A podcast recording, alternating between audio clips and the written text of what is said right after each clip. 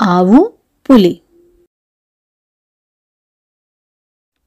ధర్మపురం అనే ఊరిలో నందగోపాలుడు నివసిస్తూ ఉండేవాడు. అతనికి ఆవుల మంద ఉండేది. ఆ ఆవుల మంద రోజూ అడవికి వెళ్ళి మేతమేసి సాయంత్రం సమయానికి ఇంటికి తిరిగి వచ్చేది. ఆ మందలో ధర్మబుద్ధి అనే ఆవు ఉండేది. అది చాలా మంచిది. పుష్కలంగా పాలు ఇచ్చేది. యజమాని నందగోపాలునికి ఆ ఆవంటే చాలా ఇష్టం. దానికి కొన్ని రోజుల కిందట ఒక బిడ్డ పుట్టింది. అది తన బిడ్డను ఎంతో ప్రేమతో చూసుకునేది. ఎప్పటిలాగే ధర్మబుద్ధి మందతో కలిసి అడవికి మేతకి వెళ్ళింది. మేత మేసి ఇంటికి తిరిగి వస్తుండగా దారిలో ఆవుల మందపై పులి దాడి చేసింది.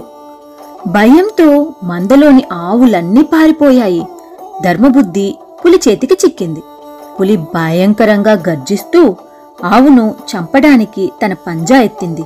అప్పుడు ఆవు పులితో ఓ పులిరాజా నాకొక బిడ్డ ఉంది. అది పుట్టి నాలుగు రోజులు మాత్రమే అయింది. ఇంకా గడ్డి మేయడం రాదు.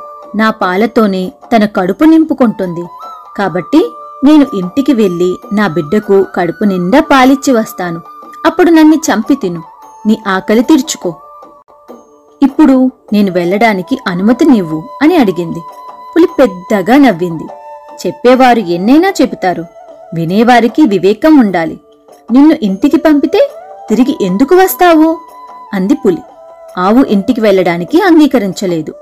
అప్పుడు ఆవు పులితో నీతో నేను అసత్యపు మాటలు చెప్పి తిరిగి రానట్లయితే తల్లిదండ్రులను దూషించు పుత్రుడు వెళ్ళేటువంటి నరకానికి పోతాను అని అనేక విధాలుగా పులికి నచ్చ చెప్పింది అప్పుడు పులి ఆవు మాటల్లోని సత్యాన్ని గ్రహించి ఓ గోవా నువ్వు ధర్మం తెలిసిన దానివి.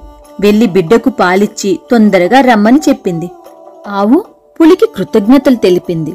ఆనందంతో వేగంగా ఇంటికి వెళ్ళింది. తన బిడ్డకు కడుపు నిండా పాలిచ్చింది. అబద్ధం ఆడకూడదని పెద్దలను గౌరవించాలని మంచి బుద్ధులు చెప్పింది. అడవిలో జరిగినదంతా మందలోని ఆవులకు చెప్పి తన బిడ్డను జాగ్రత్తగా చూసుకోమని చెప్పింది. తిరిగి వేగంగా పులి దగ్గరకు వచ్చింది. తనను చంపి ఆకలి తీర్చుకోమని కోరింది. ఆవు నిజాయితీకి పులి ఆశ్చర్యపోయింది. నీలాంటి ఉత్తములను చంపడం న్యాయం కాదు. నేను నిన్ను చంపలేను.